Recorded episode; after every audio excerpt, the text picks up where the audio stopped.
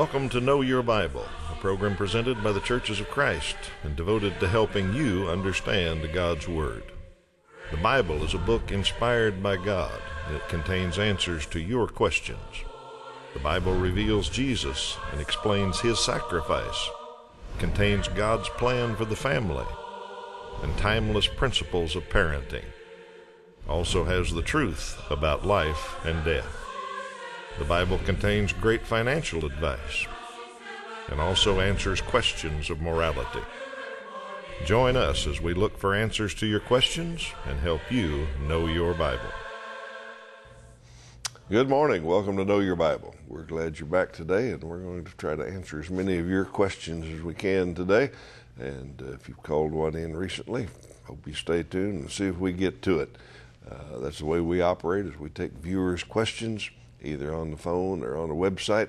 You can see both of them on the screen there, and you can use either one of those anytime to let us know what you'd like us to try to find an answer to for you.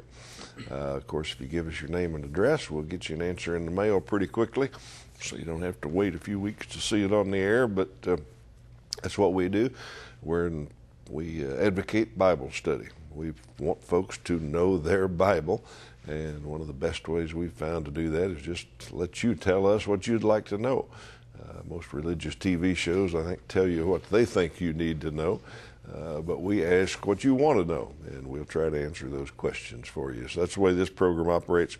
Uh, get in touch with us and let us know. You direct the program. Let me introduce my partner here. Toby Levering is back. Good morning, Toby. Good morning, Steve. Glad you're here and all ready to go studied up. Uh, we always start with a question for our viewers, so let's give them that one. Uh, what was David's job when he was anointed king? Prophet Samuel came looking for him. Uh, what job was David doing when Samuel anointed him as the next king of Israel? So that's your question. We'll give you an answer at the end of the program. Uh, let's say I drew the first one today, and the viewers got a kind of uh, celestial question here. If life was found on another planet, uh, how would this fit with the Bible? Well, interesting thing to kind of imagine about for a little while, but of course, there's uh, nothing in the Bible about life anywhere else. It just talks about earth. Uh, it talks about God creating all of creation, and then it focuses on His uh, creation of uh, the atmosphere and the animals and the fish and everything on this earth. And His uh, crowning creation was that of mankind. Uh, so that's what the Bible addresses. Doesn't say anything about life anywhere else except in heaven, in the the third heaven that we talked about last week, but uh, no other life in the second heaven that we we know of. Uh, but the viewer says, well, what if we did find life? What if ET showed up? Uh, how would that fit with the Bible? I don't think it would bother the Bible particularly. The Bible just doesn't talk about it. Doesn't say there aren't uh, any other places with life on it. It implies that because it says that the whole creation groans because of Adam and Eve's sin. Uh, it implies that we are the only uh, spot of life, and I think that we are. Uh, but I think we're dealing in the hypothetics here. I don't think uh, uh, we could talk all day and not come to a conclusion. Probably, I don't think it would bother the Bible at all. Uh, but until ET shows up and wants to phone home, uh, we'll just put this one on the back burner and not worry about it too much because uh, don't think it's going to happen. All right, what do you got, Toby? Yeah, if you're asked a t- tough question, they say, where in the Bible does it tell how to deal with addictions? well, I'm going to give you some, several scriptural principles here on, on, the general subject of addiction. Of course, this could be referring to alcohol and drugs, it could be pornography, it could be sexual addiction, lots of different addictions. Uh, and, but I think these six in general uh, will address the problem. Number one, and we're not going to read, you know, each of these verses won't be on the screen, but you can write them down and uh, look them up uh, for your study. Uh, pray for help. I think that's the first place we got to go uh, seek God's help. uh, he provides power that is beyond our own. Uh, number two, pay attention. Uh, 1 Peter 5 8 says, Be alert and of sober mind. Your enemy, the devil, prowls like a roaring lion looking for someone to devour. if you know you struggle with a certain sin, uh, you need to pay attention in areas of your life where you come into contact with those sins or where you are tempted strongly. Uh, if you're tempted by alcoholic drink, if you have uh, alcohol addiction, uh, you shouldn't be near any bars or places that serve alcohol. Uh, that's because you need to pay attention. Uh, your enemy is always looking for an opportunity. Number three, Titus 2:12 uh, just simply tells us to say no. I know that seems like an antiquated idea, but you know, no is a powerful word, and when you're presented with temptation, you can use that word and it, it'll help you out. The grace of God teaches us to say no to ungodliness and to worldly passions. Number four, flee temptation. You know, when you come into an area, maybe you're uh, I don't know if it's at work or if it's uh, just somewhere where you are, and all of a sudden you are face to face with your with something that tempts you, or that you have come into contact with. Uh, the biblical advice is simply to flee. says, "No temptation has overtaken you except what is common." And God is faithful. He will not let you be tempted beyond what you can bear, but when you are tempted, He will provide a way out. And that's 1 Corinthians 10, 13, and 14. Number five, avoid bad company. Uh, this can probably be one of the biggest helps. You probably have people who uh, don't help you in your weaknesses, uh, maybe people who even struggle with the same addictions uh, you will be much better if you avoid those type of people. They're not going to help you if they're struggling with the same thing. Uh, 1 Corinthians 15:33 says simply, "Bad company corrupts good character." And number six, uh, get help and that means you need to find some uh, a good Bible believing church, some serious Christian counseling, uh, people who are really going to help you. Uh, Galatians chapter 6 says, uh, If someone is caught in a sin, you who live by the Spirit should restore that person gently. But watch yourself, or you may also be tempted. Carry each other's burdens, and in this way you fulfill the law of Christ. So, those are my six general verses I think you can look up. And uh, of course, the, uh, I would always recommend that you find a, a church, we kind of mentioned this, where you can get into a, a good program like Celebrate Recovery. Uh, they would deal with addictions of all types. Uh, and uh, if they have a Christian counselor that's going to give you Bible based wisdom and counsel and instruction, that will be a benefit to you as well. So, those are my six principles and one extra step to help you along. All right. Thank you, Toby. Uh, good summary there on a difficult topic. Yeah obviously we can't handle it in two yep, minutes, but right. uh, you gave some good good advice there.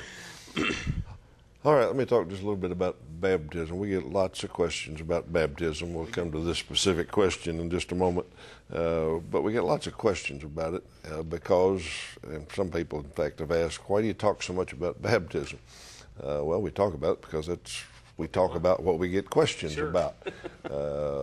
And we say on this program that baptism is a part of salvation. It's when salvation happens. It's the, the time of salvation. It's part of the plan of salvation.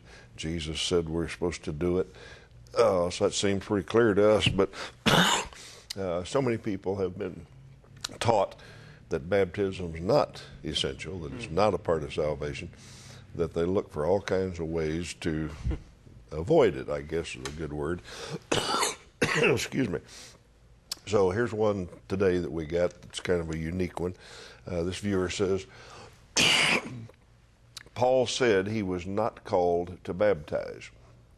So baptism is not a means of salvation. Okay, let's make sure that Paul did say that. Uh, let's look at 1 Corinthians 1.17 together. And Paul did say, For Christ did not send me to baptize, but to preach the gospel. All right. Now, if you read the context there, what was happening in Corinth was people were having favorites. Uh, they had a favorite preacher or a favorite person in the church, they were dividing over those uh, choices. And ones uh, that, like Paul most, uh, probably wished he would have baptized them, or maybe they were baptized by him. He baptized a few people. And in Paul's argument that we shouldn't divide the body of Christ over personalities, he says, I'm thankful I didn't baptize many people uh, because it would have just made it worse if you were one of my fans or one of my groupies. Uh, I'm glad I didn't baptize very many people. Now, he said that, but in the context, it just means what he said. He didn't say anything about baptism being essential or non essential. Uh, somebody baptized all of them. Now, what this person has done by saying Paul wasn't called to baptize, so baptism is not a mean of salvation, that's a logical fallacy. That's bad logic. That's bad reasoning. That's not thinking. Okay, uh, let me make a comparison, and I hope it'll help you see it. Uh, today, we've got a script here with a bunch of questions on it, and I drew the first one, so I answer questions one, three, five, seven, and Toby answers questions two, four, six, and eight. So somebody could say, uh, Steve was not called to answer question two, so question two should never be answered. Questions two is not a valid question. Uh, question two shouldn't be on the program. Uh, that's a logical fallacy. I just wasn't assigned to do that today. Toby was assigned to answer number two. So what Paul is saying is, I'm glad I didn't baptize many of you, but my partner Barnabas or this guy or this other guy or somebody else did baptize you. It was his task to do that. Okay, so it's just a logical fallacy. It doesn't make sense, uh, and that's a sign that it's a pretty weak argument when you have to go to fallacies like that. Uh, when something is so so clear, like Mark sixteen sixteen, Jesus said, "He that believeth and is baptized shall be saved." To get around that, you've got to come up with some bad arguments because there's no good arguments. So, uh, and I'm not trying to be rude. I'm just saying uh, that's the way arguments go against the necessity of salvation uh, because it's so clearly stated that Jesus expected us to be baptized. Uh, Paul himself, who we're talking about here, uh, you read the first few verses of Romans 6, he said that's how you get in Christ. Uh, that's how it works. And, and all of us have been baptized into Christ. So certainly necessary, certainly a part of salvation, certainly when salvation happens. So uh, hope that helps a person understand. Paul didn't do much baptizing. He was busy preaching the gospel, and he let other people handle the baptisms. And I'm sure he had plenty of them wherever he went. So uh, that's the way he did it. All right, let's see. I've got to talk about a good way to study the Bible here. We enjoy answering some of your questions every week, but there's so much more in the Bible that uh, we'll never get to if we stay on for a hundred years. Uh, so we advocate home Bible study. Uh, we think you've got uh, some time on your hands, perhaps, where you could sit down with the Bible a little bit each week, and we'll provide you some study materials to help you do that. We know a lot of people want to study the Bible and uh, maybe start reading in Genesis 1, and pretty soon they're t- tangled up and confused and, and give up. Well, uh, we've got a different way to come at it. Uh, this first Bible series here that you see, we've got eight lessons in it. Uh, starts real basic. Uh, the first two lessons are right there the Old Testament and the New Testament. And that's where you start. First, you learn about the Old Testament and what's in it. Secondly, you learn about the New Testament and what's in it. Once you've got that foundation, you're ready to learn about some of the rest of the topics in the Bible. So, good basic Christian course uh, helps you learn about the Bible. Once you get through with this, uh, we've got a handsome certificate for you, and then we've got some more advanced courses that you can keep studying the Bible for a long time with uh, Know Your Bible study tools. So, phone number, website are on the screen. Uh, give us a call. We'll log on so you'd like that free course. And it is absolutely free. We even pay the postage for you. So uh, let us know you want it. We'll get it started for you. All right. great answer to your previous question. I was going to add to that. You know, we always talk about context in the program, and of course, the verses previously, Paul said he did baptize people, and his point was that you weren't baptized into the name of Paul. Mm-hmm. You know, it wasn't you know they were focused on you know who baptized you and that they thought the importance came from who did the baptizing. You know they weren't questioning the validity of baptism they just were at the wrong uh, motivation. So context is really important. I mean we say that a lot on this program but if you're looking at a verse and you're just picking it apart uh, to, to support an idea or a doctrine uh, you can't cherry pick verses that you like and then ignore all the other verses. The Bible, as we teach on this program, is in a complete agreement uh, with itself. And so you're not going to find one verse that invalidates another verse. And so we've got another question on baptism. I'm glad we're thinking about it and studying about it. Um, and I appreciate uh, Steve's answer on that. So what, this viewer would like to know can someone who was, who was once baptized lose their salvation? well, uh, Romans chapter 8 tells us that nothing can separate us from the love of Christ. I believe once you're in Christ, uh, you can know that your salvation is secure, that you can have confidence uh, in that decision. Uh, I believe there are too many Christians that are just so timid and fearful. Uh, they're kind of you know, not once saved, always saved. They're once saved, almost saved. I mean, they've, they've just got that mentality. Well, I'm, I'm hoping I get to heaven. I, I'm not sure, but you can have confidence in that. Now, the viewer asked the question: Can you uh, lose? Can a person lose their salvation? And the answer to that is yes. Uh, not in the sense that it can be taken from you, but in the sense that you still have free will. Uh, just as it required a decision to choose Christ, to follow Christ, to uh, repent of your sins, it was a decision to uh, submit to His Lordship. Uh, you can also make decisions as, after you become a Christian to leave Christ, to walk away from His church, to walk away from the Christian way of life. I've sadly known people who have done that.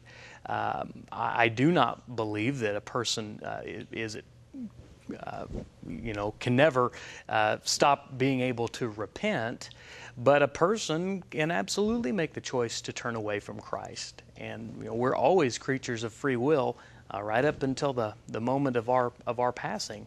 Uh, all those choices will determine where we spend our eternity. And so, yes, you can make decisions uh, that uh, reject Christ. People rejected Christ in Jesus' day, and people can still reject Jesus today, even after they've made the decision to follow him. Let's look at a couple of verses. Um, Galatians chapter 5, verse 4 says, You who are trying to be justified by the law have been alienated from Christ. You have fallen away from grace. All right, this is kind of gets into the idea people who like to try to keep the rules. And uh, what you'll find out is that you can't keep all the rules. And when you try to do that, you're going to fall from grace because it's grace. We're justified by His grace through faith in Christ, uh, which means that we're going to mess up, but we don't give up when we mess up. Let's look at another one, 2 Peter chapter 2 verse 20. Peter says if they have escaped the corruption of the world by knowing our Lord and Savior Jesus Christ and are again and are again entangled in it and are overcome, and I think that's the key verse there, they are worse off at the end than they were at the beginning. Now, I, I don't think that's saying that Christians won't sin and won't struggle. Uh, we all got to work and we, we, face temptation daily. That's true for every Christian. Uh, but if you're overcome by that, if you're drawn back into the world, if you turn your back on Jesus, uh, then that's a problem. And that's going to that's gonna be an eternal problem if you don't do something about it. Um, God does not desire anyone to perish, um, but your free will does not stop when even when you're in Christ. We got to make the decision to submit to Him daily. So I hope that helps the viewer know that they can not have it taken away, but they can choose to give it up if they. Yeah, I think part of the problem on that question is, and I do believe that Calvin's doctrine of perseverance of the saints, that you can never lose your salvation no matter what you do, yeah. is wrong. It's a bad doctrine. Uh, but I think most of the disagreement Christians have about this is a matter of semantics. Uh, okay when we start out and say you can lose your salvation, uh, people think of just walking down the street and all of a sudden their salvation's lost. Right, you know? right. Uh, but while you were talking, I thought of an example. I carry this little Swiss Army knife, uh, genuine Swiss Army knife, genuine, by the way. Okay. Saved my life many times. But anyhow, I, I, carry one of those, and I, I can't tell you how many I've had over the years because every couple of years or so, it seems like I'll lose one somewhere. Yeah. I'll sit in a chair that leans far back and it'll slide out of my pocket, or uh, sometimes I'll go back and find it. But I've lost quite a few of them, and I always replace them and carry on. Uh, but that's kind of the way the word lose mm-hmm. strikes us. Is, okay. is yeah. we we didn't do anything about it. We just Right. lost it, uh, and that's not what we mean. we mean you can give it up, Give it and I up, think yeah. Paul, uh, Toby explained that very well. Uh, so if we get that cemented, maybe we need a better word there to talk about that. But uh, uh, it's not like you're just walking down the street and it disappears, or Right, right. Uh, accidentally you lose it, or something like that. You gotta you gotta work hard to get away from Christ. Mm-hmm. Yep. So hopefully that'll help too. All right, next question about a couple of Jesus parables. What did Jesus mean about the old and new cloth and the old and new wineskins? All right, uh, what he meant there. Uh, let's just make sure we get the scripture right first. Let's look at it on the screen. Matthew 8 is where he said these things. You can read the whole story, but I just put a part of it up. Uh, Jesus said, No one sews a patch of unshrunk cloth on an old garment. If he does, the new piece will pull away from the old, making the tear worse. Okay, now everybody knows that, or any seamstress or anybody that's ever patched anything knows that. I guess we don't patch things much anymore, so maybe nobody knows that, but I think most folks know. Uh, if you got an old pair of jeans uh, that are faded and shrunk and fit just right, and they get a hole in them, of course today that's stylish to have a hole in them. But if if you wanted to patch them, if you took a brand new piece of jean material and sewed on there and then washed them the first time, the patch would shrink and that would look horrible. So what you do is shrink the patch first and then sew it on. Uh, so that's simple. Everybody knows the concept. Uh, what Jesus was talking about was people had asked him why he and his disciples didn't fast. And he said, Well, there's no reason to fast when I'm with them. Uh, we're not grieving about anything. We're not uh, uh, sorrowful for anything. And for us to fast while the bridegroom's here, for us to fast, that wouldn't fit. That wouldn't be congruous, if you will. And then his examples were these two parables. Nobody sews an unshrunk patch on an old garment. And then the second illustration was you don't put new wine in old wineskins. When you put grape juice in a wineskin to cure, to ferment, to do what it does, it will expand. And an old wineskin is hard and hardened and doesn't stretch. So if you put new wine in there and it's stretched, it'd blow the wineskin up. So what you did is you got a new wineskin, a fresh, supple uh, animal skin that you'd made a bottle out of. Put the new wine in there, both the new wine and the wineskin stretched together. So all those two stories mean is it doesn't fit. You don't put new wine in an old wineskin. You don't put a new patch on an old garment. Uh, that doesn't fit. Well, he was explaining why he and his people didn't fast. Uh, it just doesn't fit. That doesn't work together. It's not congruous. So uh, that's what he meant by them. Very clear parables, very easy to understand. And then when you understand what he was explaining, makes some pretty good sense. Let me take this moment and invite you to visit a Church of Christ near you. Uh, Churches of Christ keep us on the air and support this program, and we appreciate that. And we like to mention uh, one or two each week in different areas and uh, let you help us give them a thank you. Today, let's talk about the East Moline Church of Christ up in Moline, Illinois. A great group of folks up there that recently started supporting Know Your Bible. Uh, if you live in the Quad Cities and close there to Moline, we'd invite you to drop in and tell them that you watch the program and you appreciate them keeping it on the air. Uh, of course, if you're looking for a church home and you live in that area, uh, we really think you ought to drop in and visit them and see what you uh, find there. We think you'd find a group of folks that uh, would warmly welcome you and uh, some folks that think and study the Bible a lot like we do on this program. So drop in and see them sometime or anywhere in uh, the market area you're watching in, probably a Church of Christ near to you. Uh, let them know that you appreciate them supporting the program. All right, Toby, next question. Yes, a viewer wants to know uh, why does heaven need gates? Well, that's a probably an insightful question. If you're looking at the scripture, you think, why in the world do we need gates and, for that matter, walls? Uh, what's that all about? Well, you're going to find that description in Revelation chapter 21. The first thing you got to remember is that Revelation is a book of prophecy, which means it's a, a, a book of imagery. Let's read this on the screen. And I heard a loud voice from the throne of God from the throne, saying, Look, God's dwelling place is now among the people, and he will dwell with them. They will be his people, and God himself will be uh, with them and be their God. Uh, what he's, uh, the, I believe, whole description of heaven in Revelation chapter 21 is going back to uh, the, the Jews and the Christians who would have understood at this time. Walls and gates represented a fortified, secure city. Uh, if you had a city and you had walls and gates, you could feel safe and secure in that dwelling place. And I think that's exactly what the prophecy, the imagery, the visual here that John is getting is that heaven, not a place of literal walls and gates. To, I mean, it really doesn't need those, to keep people in or out. Uh, it, it's representing the safety and the security that we will have in the final resting place because God will dwell with us. And that's where the safety and security comes from. So, hope that answers the question. Always right. be careful, Revelation. You're not dealing literally. Yep, tricky stuff back there. Figuratively. So. All right. If viewer just wants a verse, simple question. Where does the Bible say ashes to ashes and dust to dust? Problem is, you could read the Bible from Genesis to Revelation and you won't find that. Uh, that's not in the Bible. I think it was originally written in the Book of Common Prayer, uh, and you've probably heard it at 10 million funerals. Uh, it's probably been said at 10 million funerals. I doubt if anybody's heard it at 10 million funerals. Uh, but we people say that at funerals like it's in the Bible, uh, but it's not. Here's a couple of verses that are the closest I could find. Genesis 3:19 uh, says, "For the dust thou art, and unto dust thou shalt return."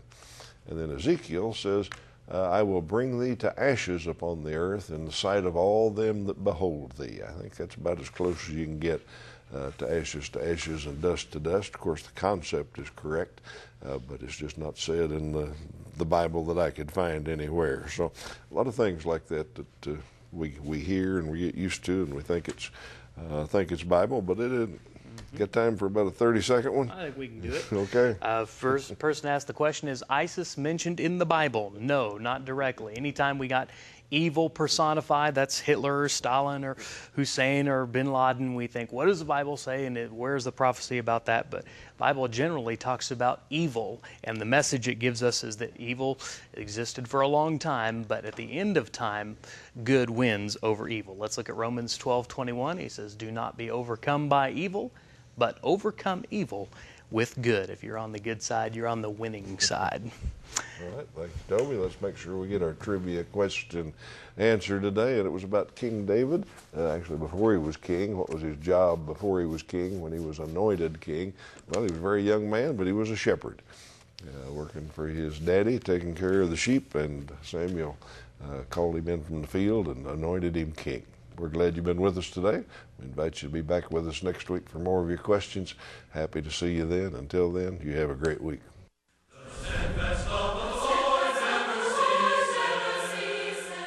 Know Your Bible has been presented by the Churches of Christ in your area. Churches of Christ are non denominational, and each congregation is an independent group of Christians seeking to do God's will. Our goal is simple New Testament Christianity. We follow the Bible as our only guide. Contact us with any questions, and we encourage you to visit a Church of Christ near you.